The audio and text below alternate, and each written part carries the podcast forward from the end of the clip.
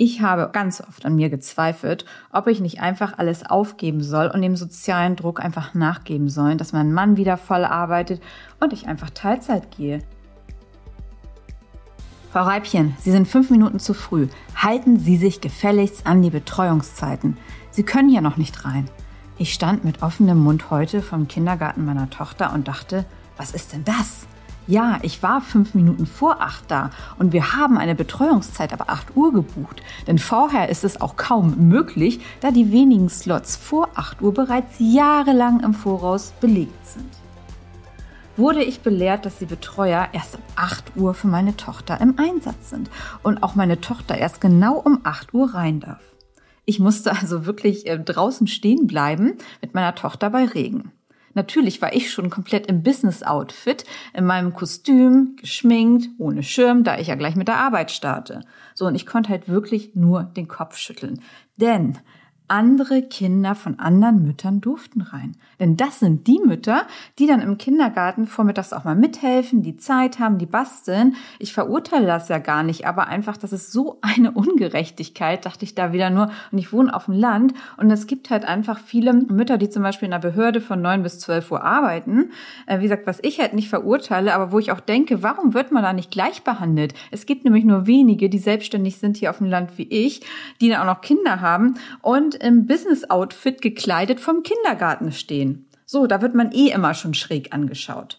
So, und dann, was aber nicht beachtet wird, aber es sind halt immer noch eingeschränkte Betreuungszeiten bis 15 Uhr statt bis 16 Uhr. Und davon will nämlich keiner was wissen im Kindergarten. Heißt immer kein Personal. Normalerweise rege ich mich schon gar nicht mehr darüber auf. Aber es muss sich, wie gesagt, auch keiner wundern, wenn wir in Deutschland den Anschluss verlieren wenn wir es noch nicht mal geregelt bekommen, dass unsere Kinder vernünftig betreut werden und Eltern, die auch wo auch beide Elternteile mehr als drei Stunden am Tag arbeiten müssen, die auch richtig Karriere machen wollen, sich selbstständig machen wollen und dafür dann wirklich denen nur Neid und Hass widerfährt, weil man einfach anders ist. Genau, in dieser heutigen Folge geht es darum, Hass und Neid in Deutschland. Ist das unsere neue Gesellschaft? Heute möchte ich mal von meinen Erfahrungen mit Hass und Neid als Businessfrau berichten, die dazu noch zwei Kinder hat und ähm, wie ich zum Beispiel damit umgehe, wenn mir sowas widerfährt. Habe ich nämlich jetzt ja schon seit 14 Jahren in der Übung. Und häufig wird auch keine Gelegenheit wirklich ausgelassen, einen nicht ärgern zu wollen. Ich kenne das ja nur schon von meiner großen Tochter, die mittlerweile 14 Jahre alt ist. Und ich zu meinem Hintergrund, ich habe halt immer gearbeitet. Wir haben es halt bei uns in der Familie anders aufgeteilt. Mein Mann ist Krankenpfleger. Ähm, da reicht das Gehalt noch nicht mal, um eine Familie zu ernähren. Ich glaube, die ganzen Krankenpfleger draußen, die wissen, wovon, wovon ich rede. Wenn man dort halt ähm, Vollzeit arbeitet, ist es halt wirklich so, dass man von dem Gehalt eines Krankenpflegers in Deutschland oder einer Krankenschwester in Deutschland nicht in der Lage ist, eine Familie vernünftig zu ernähren. Das ist auch der Grund, warum, wenn ein Ehepaar Krankenpfleger, Krankenschwester ist, die arbeiten ganz häufig im Schichtdienst. Das heißt, einer Frühschicht, einer Spätschicht. Die sehen sich kaum und haben dann meistens noch einen Zweitjob. So das einmal am Rande gesagt. Ähm, und wir haben uns halt für ein anderes Modell entschieden, weil es bei mir im Job ob ich in einer Unternehmensberatung gearbeitet habe oder selbstständig, einfacher ist, ähm, Geld zu verdienen, weil mir das Spaß macht und äh, weil ich halt meinen Job liebe und mein Mann es auch liebt, äh, meine Kinder halt zu erziehen oder unsere Kinder halt zu erziehen. Das ist, ähm, das ist dafür einfach mal so die Erklärung. Aber mir war damals vor 14 Jahren nicht bewusst, was mir in Deutschland widerfährt, wenn ich halt wirklich so rausgehe als Businessfrau und wenn wir wirklich dieses Modell fahren. Und es war schon im Kindergarten bei meiner ersten Tochter so oder auch in der Grundschule jetzt, da wurde sie einfach geärgert, sie wurde richtig gemobbt, weil ihre Mama viel unterwegs war und das waren die anderen Mamas nicht. Sie wurde von den Lehrern niedergemacht, dass sie schlecht ist und dass sie es niemals aufs Gymnasium oder weiter schaffen würde. Und bei Elterngesprächen, ich wäre immer so gerne dabei gewesen und dann haben die die genau mitten in der Woche gelegt, vormittags. Ne? So wer zum Teufel hat da schon Zeit? Und wenn ich gebeten habe um einen Call oder eine Videokonferenz, wurde strikt abgelehnt. 0,0 Toleranz. Auf der anderen Seite wurde aber von uns sehr viel erwartet, was wir für unsere Tochter machen sollen. Und was ich als Mutter anscheinend machen soll, mit Mutterpflichten. Da sind ja auch die Lehrer so, dass sie halt ähm, versuchen, einen zu belehren, was dann das richtige Lebensmodell ist. Es ist auch war eine sehr sehr spannende Zeit. Ähm, so hat mein Mann dann, wie gesagt, diese Gespräche immer wahrgenommen. Es wurde aber wirklich keine Gelegenheit ausgenutzt, um mir zeigen zu wollen, dass ich zu Hause bei meiner Tochter sein müsste und dass ich mal meine Mutterpflichten nachgehen sollte. Und andersherum bei arbeitenden Väter gab es immer vollstes Verständnis. So. Und meine Tochter, die ist, die ist schlau, aber das ganze Mobbing, was ihr dann dort halt auch widerfährt, es wollte auch gar keiner mit ihr spielen. Es hat schon in der Grundschule angefangen und das hat sie natürlich sehr belastet. Ne? Und äh, wir haben uns dann halt entschieden, sie auch auf eine Privatschule zu geben, wo andere Mütter auch selbstständig waren. So, ich habe mich natürlich auch mit genau mit denen umgeben, mit den Leuten umgeben, die halt auch selbstständig waren, wo auch die Mütter viel gearbeitet haben. Und ähm, ja, die haben halt gesagt, gut, das ist eine super Lösung. Und ähm, da wird halt keiner beschimpft. Und unsere Entscheidung, sie halt da auf die Privatschule zu geben, wo halt auch andere Selbstständige waren, ähm, und wir aber von der Grundschule auch dafür heftigst beschimpft worden sind. Und heute, mit 14 Jahren, ist sie glücklich auf dem Gymnasium. Die Eltern dort sind alle viel beschäftigt, selbstständig und sie ist dadurch sehr, sehr selbstständig geworden. Sie kann Haushalt führen, sie könnte eine Firma führen und in Amerika, Dubai und anderem Ausland, wo ich halt auch viel gearbeitet hat, sie kann sich einfach komplett dort alleine verständigen auf Englisch das muss man halt auch mal sehen. Es gibt halt durchaus Vorteile auch von, von Kindern, die mit selbstständigen Eltern aufgewachsen sind. Und natürlich digital komplett fit, sozial bestens aufgestellt. Ähm, die arbeiten dort halt komplett auf dem iPad-Präsentation und vor allen Dingen, sie haben Spaß in der Schule. Es gibt tolle, engagierte Lehrer, die sorgen dafür, dass die Schule Spaß macht den Kids und das noch in der Pubertät. Da kann ich nur zu sagen, beste Entscheidung ever, auch wenn ich super viel Hass und Neid und Hate bekomme, genau dafür, dass ich sie wiederum auf eine Privatschule gebe. Aber diese 400 Euro monatlich in die Bildung unserer Tochter zu investieren, Bestes Investment ever. Und warum erzähle ich euch das alles? Denn ich habe ganz oft an mir gezweifelt, ob ich nicht einfach alles aufgeben soll und dem sozialen Druck einfach nachgeben soll, dass mein Mann wieder voll arbeitet und ich einfach Teilzeit gehe. Dann hätte ich es in vielen Sachen wesentlich leichter gehabt früher wesentlich leichter. Früher, teilweise jetzt früher auch noch, aber finanziell hätte das null Sinn gemacht, ähm, da man, wie ich gesagt habe, in Deutschland als Krankenpfleger leider so wenig verdient, dass man zwei Jobs braucht, um eine Familie wirklich ernähren zu können.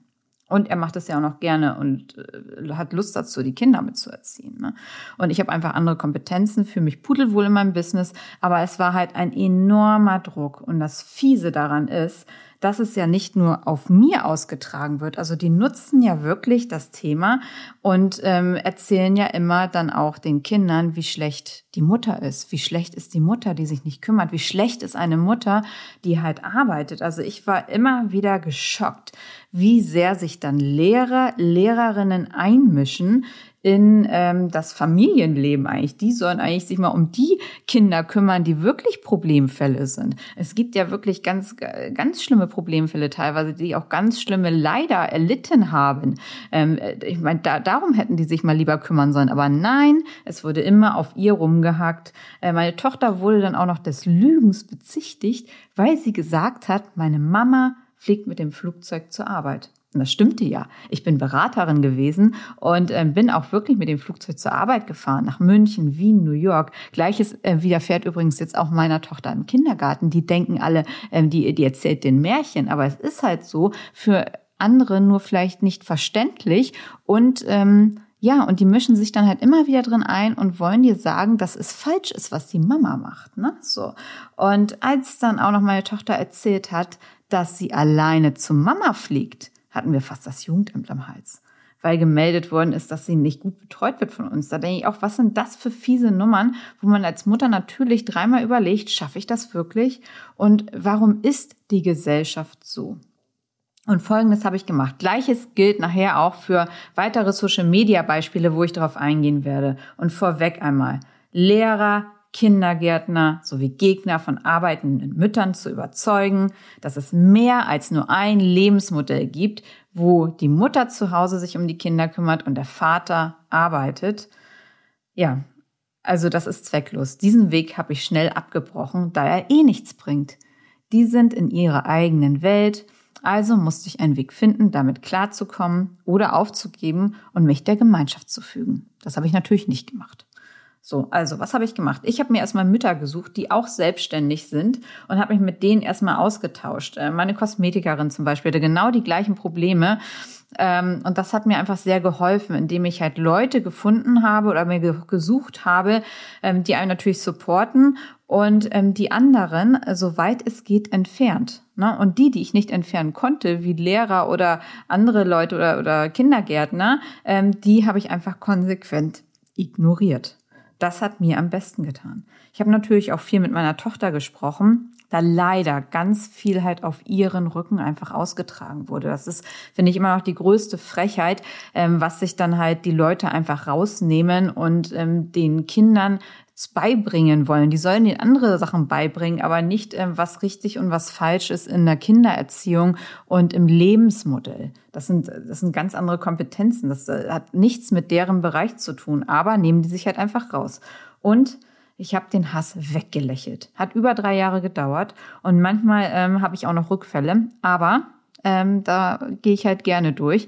Denn äh, wenn ich mir meine Töchter anschaue, dann weiß ich natürlich, wofür ich das alles mache und habe mir ein Umfeld gesucht, in dem ich mich wohlfühle und meine Tochter sich aber auch wohlfühlt. Also wie gesagt, jetzt in der Schule Gar kein Thema mehr. In unserer Nachbarschaft alles gar kein Thema mehr. Super liebe Menschen, super tolle Kinder. Ich weiß nicht, äh, was einigen Leuten da durch den Kopf geht, was da einfach austickt. Ne? Und das ist das ganze Offside-Leben. Das ist Offside-Leben. Davon bekommen ja auch nicht wirklich viele Leute was mit. Und wenn man Hass bekommt, bekommt man es halt wirklich immer direkt ins Gesicht. Ne? Aber was dann halt die zweite Komponente seit einigen Jahren ist, ist das vom realen Leben zu Social Media. Und hier ist es ja nochmal einfacher, Hass und Neid seinen freien Lauf zu lassen.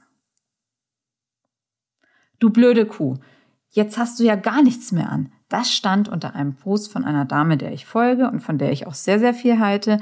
Mit offenem Mund sitze ich auch wirklich da gerade vor Instagram und schaue mir einige Kommentare an und kann auch nur da mit dem Kopf schütteln.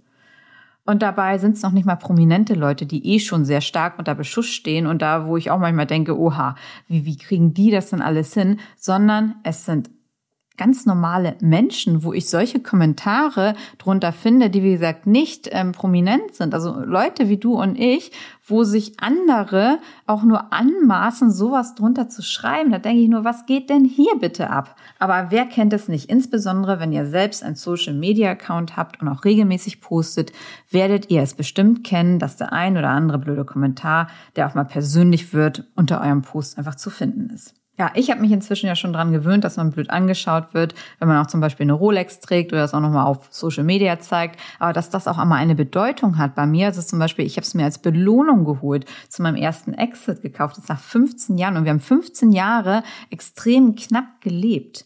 Aber es gibt auch da viele dumme Sprüche. Und bei mir als Frau natürlich dann nochmal, ja, wer ist denn der reiche Mann dahinter? Und da kann ich immer nur wieder sagen, es gibt auch Frauen, die für ihr Geld arbeiten und keinen reichen Mann haben und brauchen. Und eine ganze Hate und Neid hat aber eine ganz neue Dimension jetzt erreicht aus meiner Sicht. Konflikte in Beruf und Privat werden immer häufiger über Social Media ausgetragen. Vielleicht ist euch das schon mal aufgefallen, dann ist es ja anonym. Jeder kann wirklich neue Accounts eröffnen und sich unter einem komplett anderen Namen registrieren und unter einem Fake-Namen registrieren. Alles kein Problem dank der Anonymität des Internets. Und hier können sich natürlich auch genau die Leute tummeln, die mit sich und ihrem Leben nicht zufrieden sind. Ja, und die Leute, die neidisch sind, sich, die können sich komplett ausleben. Das ist eine ganz andere Dimension, als wir es halt früher hatten und wie es auch in der Offline-Welt ist. Deswegen, ich denke immer, was ist bei diesen Leuten falsch? Warum müssen sie auch diesen Hass so rauslassen? Ihr könnt euch immer denken, das sind eigentlich ganz arme Würstchen ich bin schon gewöhnt, ja auch schon seit über 14 Jahren, auch im Offline-Leben, aber jetzt auch online ist natürlich nochmal eine ganz andere Dimension geworden, insbesondere seitdem ich erfolgreich bin und auch den Erfolg raustrage und auch auf Social Media aktiv bin. Ähm, das heißt, ich, ich, ich bin es da schon gewohnt, mit solchen Menschen umgehen zu müssen und leider wird man auch immer wieder im Leben von Menschen enttäuscht, aber es gehört auch dazu zum Leben. Aber was wollen die Menschen häufig erreichen, die so haten, die so neider sind? Sie wollen sich einfach gut fühlen. Sie wollen es dir zeigen. Sie wollen das, was du gerne machst, das auch auf Social Media, dass du damit aufhörst. Oder sie wollen auch einfach nur Ärger und Stunk machen ohne Grund. Spannenderweise folgen aber genau dir diese Leute, die dich eigentlich gar nicht mögen, die folgen dir auf Social Media nur um Ärger zu machen. Die hören deinen Podcast nur um Ärger zu machen, nur um blöde Kommentare zu schreiben. Das ist ja auch das Spannende. Also warum, warum machen die das? Ne? Und nach einer Umfrage, die ich bei Social Media gemacht habe, 80 Prozent der Menschen, da wollen einfach dann auch nur Ärger machen und es anderen Leuten heimzahlen. So. Und man kann einfach diese Menschen ja nicht ändern. Und du brauchst es auch nicht versuchen. Genau wie mein Beispiel mit den Lehrern und Kindergärtnern ist es auch hier auf Social Media. Das ist halt einfach super traurig. Und aus meiner eigenen Erfahrung, früher habe ich ja schon gesagt, es hat mich auch extrem belastet. Und jetzt auch als Arbeitgeber. Als Arbeitgeber hat es mich auch sehr stark belastet. Ähm, seit 2016 bin ich ja selbstständig und habe Mitarbeiter. Und man schaut halt wirklich, dass man über die Runden kommt. Und es ist nicht einfach als Arbeit, Arbeitgeber. Und ähm, dann findet man im Internet einfach Bewertungen überein äh, die einen einfach nur persönlich angreifen, dann auch nicht stimmen. Einfach nur Hass, weil man vielleicht zu wenig Bonus bekommen hat, wegen schlechter Leistung gekündigt wird oder auch Kritik äußert. So, und das kennen halt auch viele Unternehmer heutzutage. Und natürlich macht man selbst nicht alles richtig. Aber so an die Öffentlichkeit zu gehen, ich gehe ja auch nicht mit den Stories meiner Angestellten in die Öffentlichkeit. Das bleibt auch alles unter Verschluss. Das Gleiche sollte man halt auch von Angestellten erwarten. Funktioniert häufig, aber auch nicht immer. Aber ähm, da muss man dann auch erstmal schauen, häufig ist dann auch einfach nicht das Bewusstsein da auf der Gegenseite. Und damit muss man auch erstmal lernen, umzugehen. Es ist halt einfach so. So, und ähm, was kann man jetzt aber machen? Und wie kann man ganz genau damit umgehen, wenn man Empfänger solcher Beleidigungen auf Social Media ist? Zuerst einmal, es sind deine Social Media Kanäle und du bist Herr darüber, wer zu deiner Community gehören darf und wer nicht. Kein anderer bestimmt darüber. Nur du. Genau das gleiche mit WhatsApp. Du bestimmst, wer in deinen Kreis gehört und wer nicht. Du hast es in der Hand, kein anderer. Eine ganz wichtige Erkenntnis. Es sind deine Accounts, deine Regeln. Und jeder, der nicht deinen Regeln folgt, kannst du rausschmeißen. Natürlich konsequentes Blocken dieser Menschen und auch aller dieser Accounts. Es kommt bei mir vor, dass ich manchmal 20, 30, 40 Accounts am Tag blocken muss einfach. Telefonnummern blocken auf WhatsApp. Und wenn du halt eine Personenmarke hast, und die eingetragen hast, dann kannst du natürlich auch nochmal gerichtlich ganz anders vorgehen. Und ansonsten konzentriere dich wirklich auf die 95 Prozent, die dir wirklich Gutes wollen. Und nochmal im Online-Business, es sind wirklich deine Kanäle. Mach dir das immer wieder bewusst. Du bestimmst darüber, wer in deinen Kreis dazugehören darf. Vergiss das bitte nicht und lass dich auch nicht entmutigen durch den kleinen Prozentsatz, der dir nichts Gutes will. Ich hoffe, euch hat die Folge gefallen. Würde mich freuen, wenn ihr mir eine Bewertung da lässt und gerne auch über Instagram oder TikTok mal schreiben, ähm, was ihr denn für Podcast-Wünsche habt. Ich wünsche auf jeden Fall einen ganz tollen Donnerstag noch. Eure Corinna.